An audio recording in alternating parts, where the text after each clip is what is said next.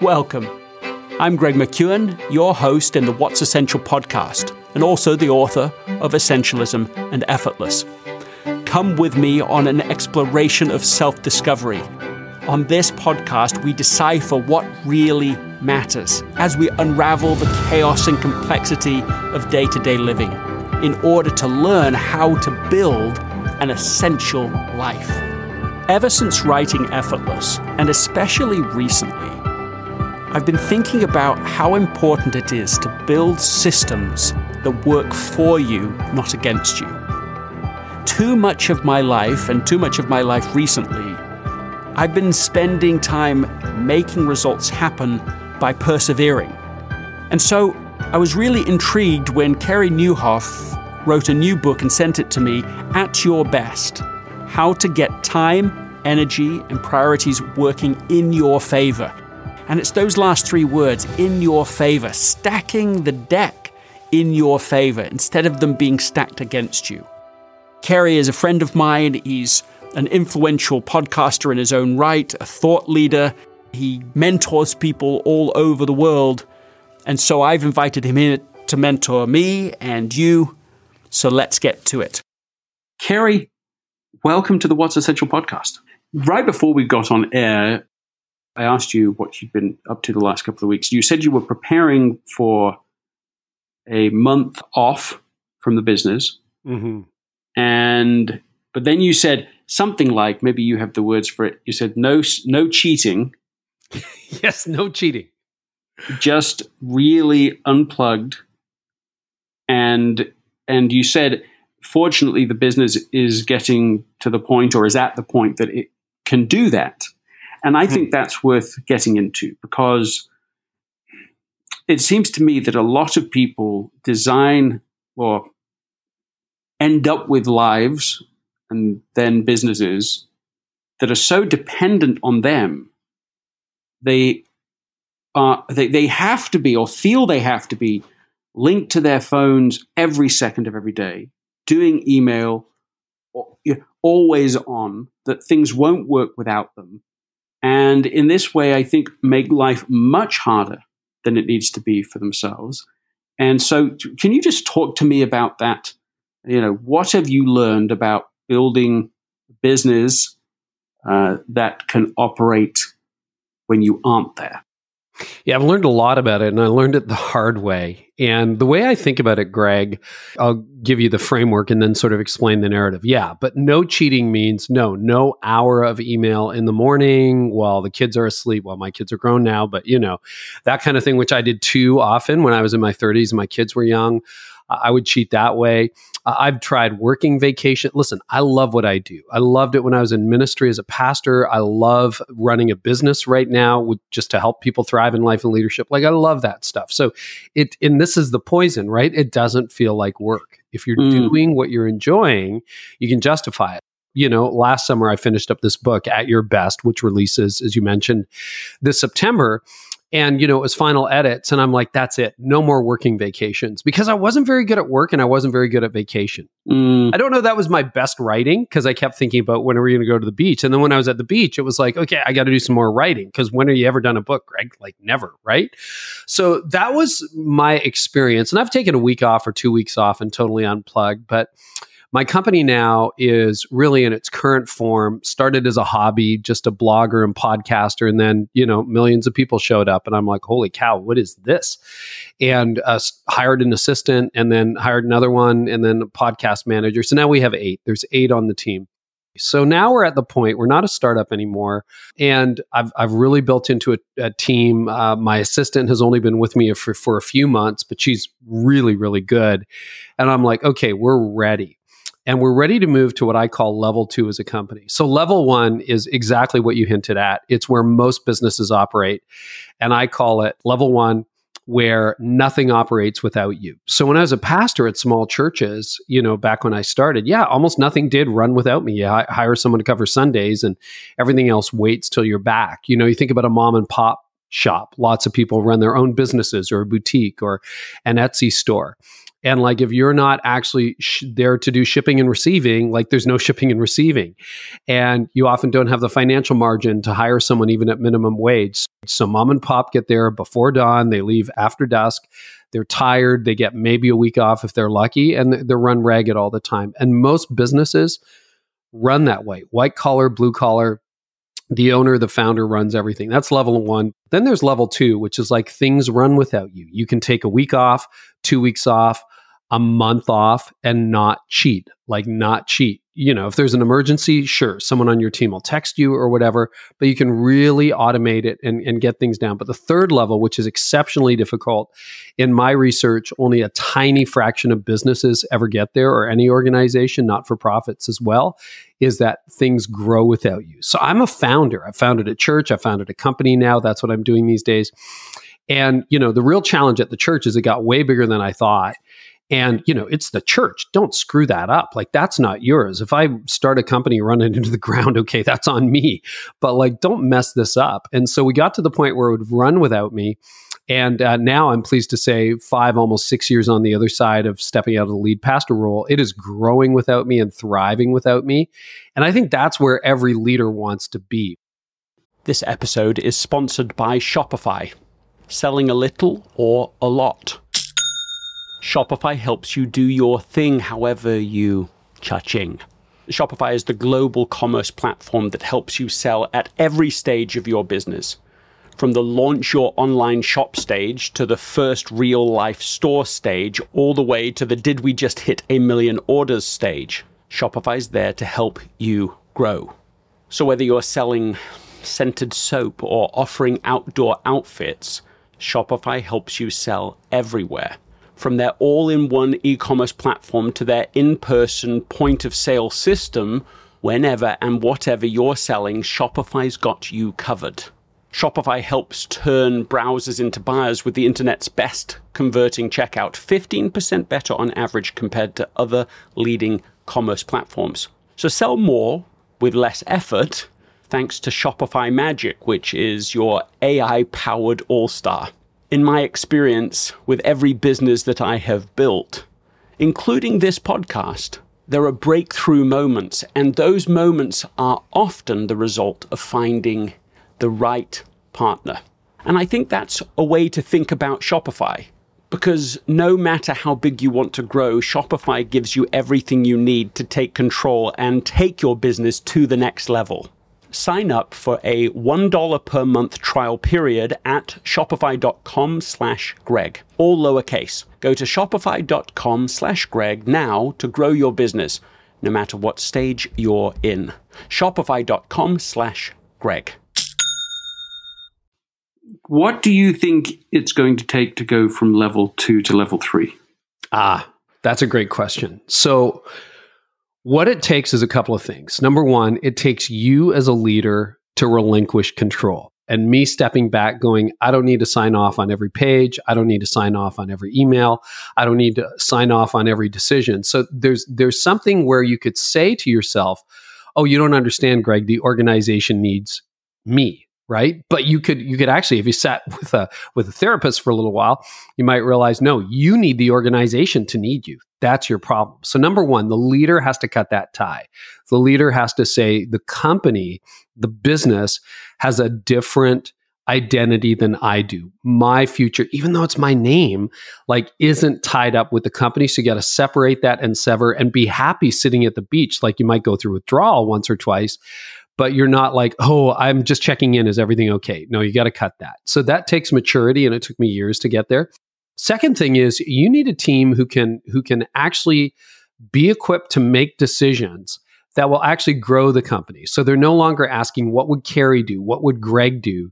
They're saying, you know, in terms of my company, which is Carey Nieuwhof Communications, just again, the name was available, so not particularly creative. You know, our mission is to help people thrive in life and leadership. That's it. And we want to help people live in a way today that will help them thrive tomorrow. So we do podcasts, blog posts, courses, all that stuff. I have now hopefully embedded the culture in them deeply enough, given them clarity in the organization, what their role is, hired competent, smart people who can make quality team-based decisions. And when they get good at that, like I would say we are moving from level 1 to level 2 now this year in our company.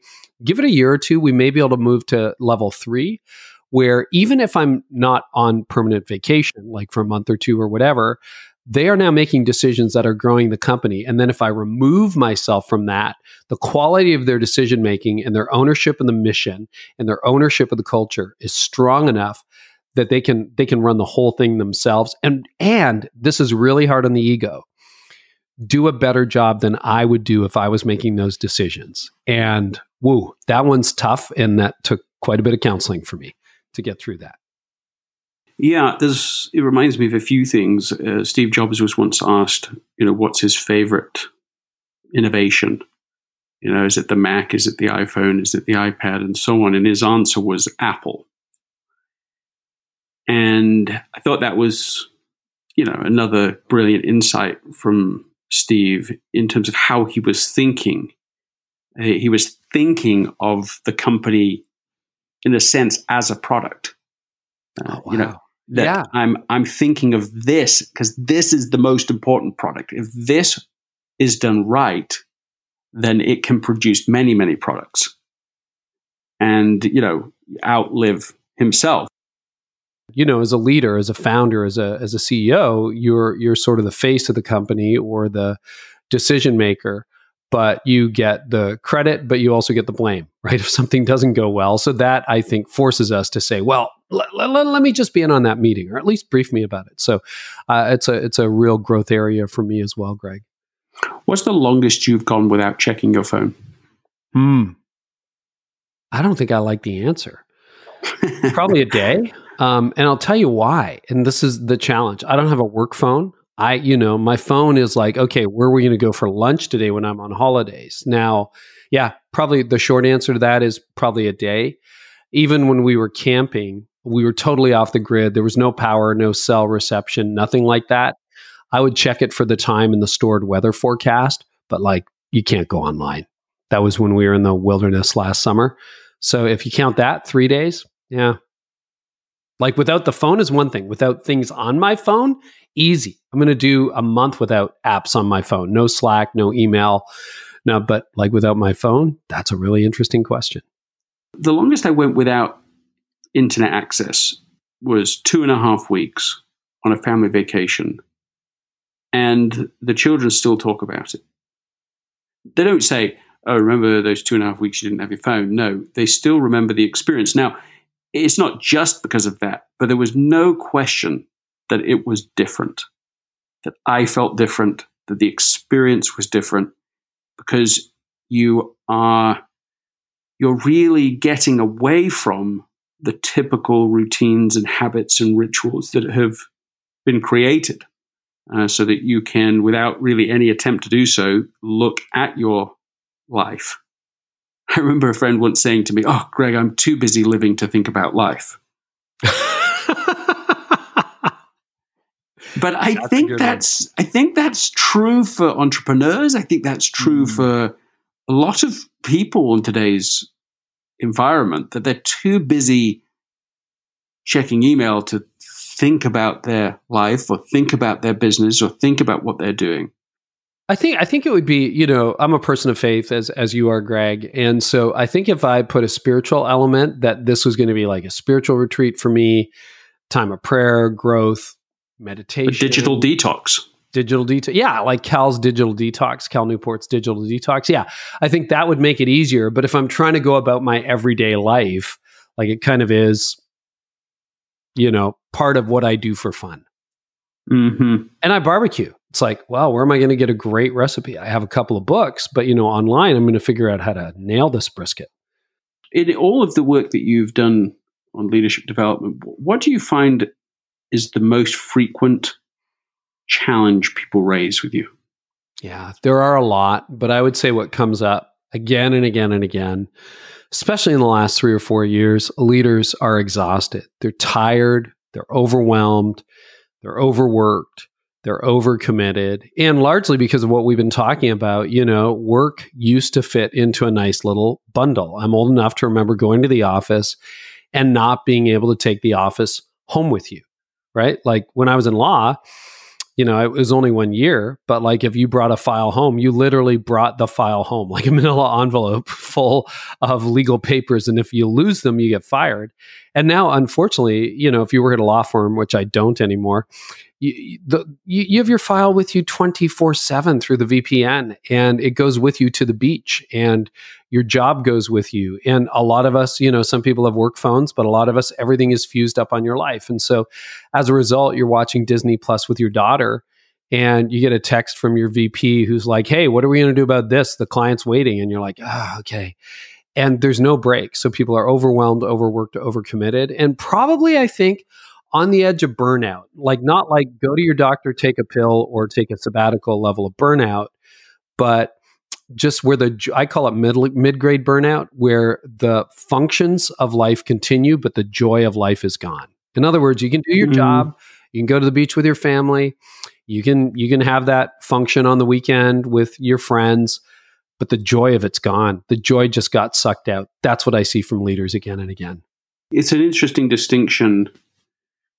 You're not talking about diagnosable medical burnout, but a sort of precondition to that.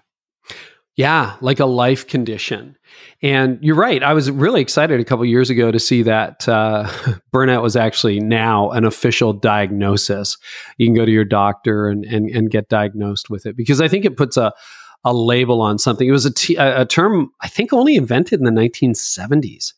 I was doing research for At Your Best, and I think it was like they came up with it in like the early 70s to describe really doctors who felt burned out. And then it kind of spread. And then it was a workplace condition, but now I think it's a life condition, because I talk to stay-at-home parents who feel burned out, students who feel burned out, retired people who feel burned out. And it's that drone of never really being off, and sometimes, you know, never really being on. You're just in this perpetual gray zone for a certain group of people, and I think that group of people is has grown significantly over the last year and a half. It's not universal, but there's a lot of people. I mean, I only half jokingly say there's only two kinds of people in the world right now. There are people who are burned out, and then there are people who know they are burned out. Yeah. And so, especially of the kind you're describing, where it's like you're sacrificing more and more of your joy, more and more of the, let's say, the color of life. Mm-hmm. I know myself, when I take a nap, when I wake up from the nap, the world seems more colorful, literally, to me. And I'm not sure whether that's like psychological, or I don't know quite what is causing that, but it's an experience I've had many times. And I think, well, it can't actually, the world can't be more colorful. Something's changed within me, within my physiology. And I think that's not a bad metaphor, though, for the idea that people get more and more exhausted, more and more burned out in a sort of slower way. And so their life just is less colorful. Give me maybe your top three immediately actionable suggestions for what somebody can do who is sacrificing this joyful living because of burnout. What can they do right now? Couple things is number one, to name it. Just acknowledge it. I'll give you a link to something at the end. They can take a free burnout quiz. Again, I'm not a doctor, but we've run thousands of leaders through this quiz, and it's very illuminating. So little signs for you to pay attention to. Your passion is gone. You no longer feel the highs and lows, right? You hear good news and you're like, oh, okay. Or maybe you have a good game face, but like on the inside, you're flat. Or you hear terrible news, like so-and-so just died or was diagnosed with terminal cancer. And again, you've got manners, you know what to say, but in the inside, you don't feel it, even though you know that person. Those are signs of burnout. So if that's you, even those two out of, I think we got 11 signs to look for. I mean, really pay attention to that. And just kind of go for help. So that would be, I call that tell someone. Just tell someone. Tell your doctor. Tell somebody who's for you. Tell a friend who's in a position to help you about that. Second thing I would do is this could produce some immediate results, is think of your day in terms of time zones. So we all get 24 equal hours in a day, but not all hours are created equal. I'm a morning person. Greg, would you call yourself a morning person, afternoon, evening? Like, when do you kind of come alive most in the day? Yeah, I would say morning. Yeah. Morning. Yeah, me too. About 7 to 11. And most of us have 3 to 5 peak hours a day. For some, a lot of people, it's in the morning. Some, it's the afternoon. Half my team's the afternoon. Some are night owls. Like, I come alive at 8 p.m. Great. I'm going to bed at that point, but I'm also up at 5. So, I call that your green zone, those 3 to 5 really productive hours. Think of that as your green zone. And then you probably got a couple hours. Mine is 4 to 6 in the afternoon when I'm pretty tired. That's your red zone. You're like trying to stay awake in the meeting, trying not to fall asleep at your desk. You need extra caffeine, that kind of thing. And then everything else in between in the workday is yellow. And the problem a lot of people run into is they take their best work, the thing that is most important, in your case as an author or a speaker, working on that talk, finishing it, and they leave it for the cracks. They end up doing it in the red zone because everything got in the way. And if you're gifted at it, you'll do a good job. The thing that really helped me is I started doing what I was best at when I was at my best and did all the stuff that was most important in the green zone. And man, it like supercharged my productivity. So I would say do that. What are you best at? What is your most important work? Not necessarily the most urgent, but the most important. And you make those distinctions, Greg, in Effortless. Like, what are the most important things you can do? Get those done in your green zone, the time when you're at your best, and let everything else wait. You'll get way more done. You'll be better at it. It's great. That's a second thing. The third thing I would do is don't look to time off to refuel you. As much as we've been talking about vacation, that's awesome. But so many people today are stumbling into their vacation. So mine starts 2 days from now. I'm not that tired. I feel like I could go for another month or two, which is awesome. The challenge with that is, you know, you stumble into your vacation exhausted. You get better, you go back after a week, 2 weeks, a month, whatever you get. And by 11 a.m., your first day back, you're like hit by the train. It's over. You're exhausted already. And that's because the problem wasn't how you spent your time off. It's how you spend your time on. And so the mantra that I've adopted, and this is the third thing, is try to figure out how to live in a way today that will help you thrive tomorrow. What sleep do you need? What work do you need to do? What do you need to say no to? How do you avoid overcommitting? What do you need to do today that will help you thrive tomorrow? And if you can do that, you can enjoy your time off, but you're not going to need it to continually refuel you. And it can't do that. You know, a sustainable pace is the cure for an unsustainable pace, not time off. How can people set a more sustainable pace? I think you got to look at a couple of categories. One would be you got to limit what you say no to, what you say yes to. And again, your stuff in Essentialism still challenges me to this day. That whole idea of it's not a 90, it's a zero, right? Not a 90 out of 100, it's a zero. Yeah. That is super challenging and very difficult to master. I'm still working on it, but most of us just start with way too much input because we're people pleasers. We don't know what to do. Second thing is you got to figure out, like, what do you need to refuel you? Spiritually, whatever that is for you, what do you need? So my day starts with an hour with just me really quiet. I pray, I reflect. I personally read the scriptures. That's what I do in the morning. It's really a powerful time for me. And when I do that well, sometimes it's 15 minutes, sometimes it's an hour. I'm an empty nester, so it's easier now. That anchors me in a day. I ignored physical margin before, but I realized, okay, I need to exercise. I need to pay attention to what I eat. I need to pay attention to how much I sleep. And I used to pride myself before I burned out 15 years ago on how little sleep I got. Now I'm a napper. I will try to get 7 to 9 hours a day of sleep. And I've been looking at the patterns of athletes. Top athletes do that because they know if they're going to explode on the court for that hour or 2 hours, they need to be rested to do it. So pay attention to your physical margin and then your emotional margin. For me, it was a lot of counseling and some really good coaching, leadership coaching. But, you know, if you're always flying off the handle at home or you're upset with your inner circle at work and they don't know whether they can talk to you, those are signs.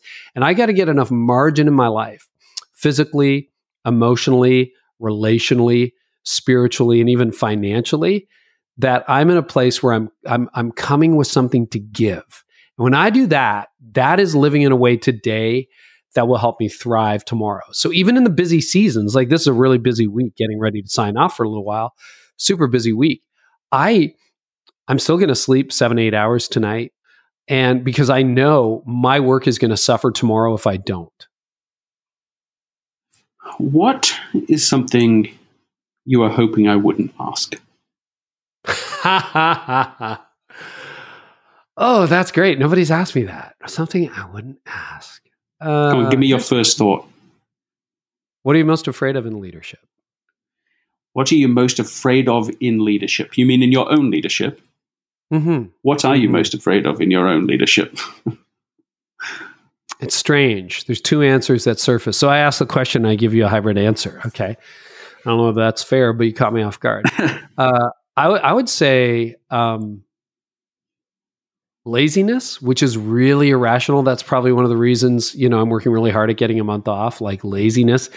I tell my wife that. I'm like, I'm afraid of being lazy. She's like, you're the last person who would be lazy. But like, where does that come from? And then honestly, just to be transparent, this one hurts a little bit, but irrelevancy. Like, did I live my life in vain? Mm-hmm. And that may be connected to my unwillingness to walk away from my phone. But I would say it might be the fear that none of this actually mattered in the end, or that I didn't make a difference. Irrelevance. Yeah, they do seem to form a sort of trifecta relationship, at least on the surface, right? Fear of irrelevance, fear of being lazy, of wasting, perceiving to waste a moment, to write day and night like you're running out of time, to call upon Hamilton's, phraseology from the musical. Carey, give us the final word.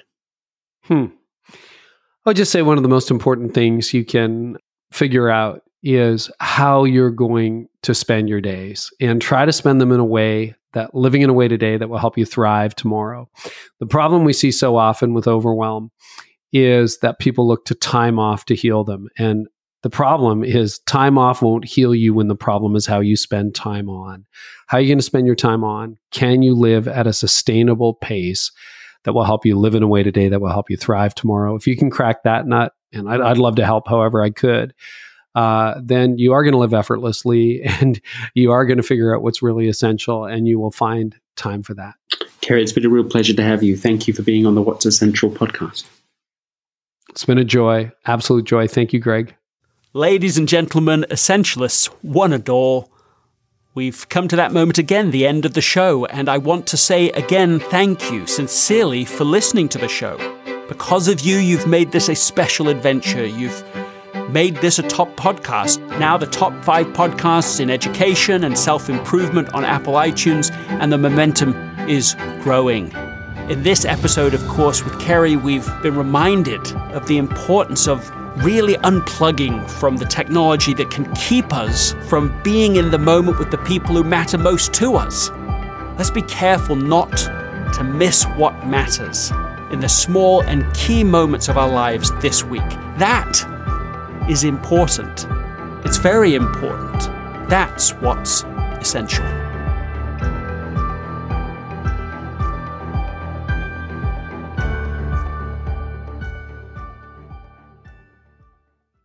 This episode is brought to you by the Yap Media Podcast Network. I'm Hala Taha, CEO of the award-winning digital media empire, Yap Media, and host of Yap, Young and Profiting Podcast, a #1 entrepreneurship and self-improvement podcast where you can listen, learn, and profit. On Young and Profiting Podcast, I interview the brightest minds in the world, and I turn their wisdom into actionable advice that you can use in your daily life. Each week, we dive into a new topic like the art of side hustles, how to level up your influence and persuasion, and goal setting. I interview A-list guests on Young and Profiting. I've got the best guests, like the world's #1 negotiation expert, Chris Voss, Shark, Damon John, serial entrepreneurs, Alex and Layla Hermosi, and even movie stars like Matthew McConaughey. There's absolutely no fluff on my podcast, and that's on purpose. Every episode is jam-packed with advice that's going to push your life forward. I do my research, I get straight to the point, and I take things really seriously, which is why I'm known as the podcast princess and how I became one of the top podcasters in the world in less than 5 years. Young and Profiting Podcast is for all ages. Don't let the name fool you. It's an advanced show. As long as you want to learn and level up, you will be forever young. So join podcast royalty and subscribe to Young and Profiting Podcast, or Yap, like it's often called by my Yap fam, on Apple, Spotify, CastBox, or wherever you listen to your podcasts.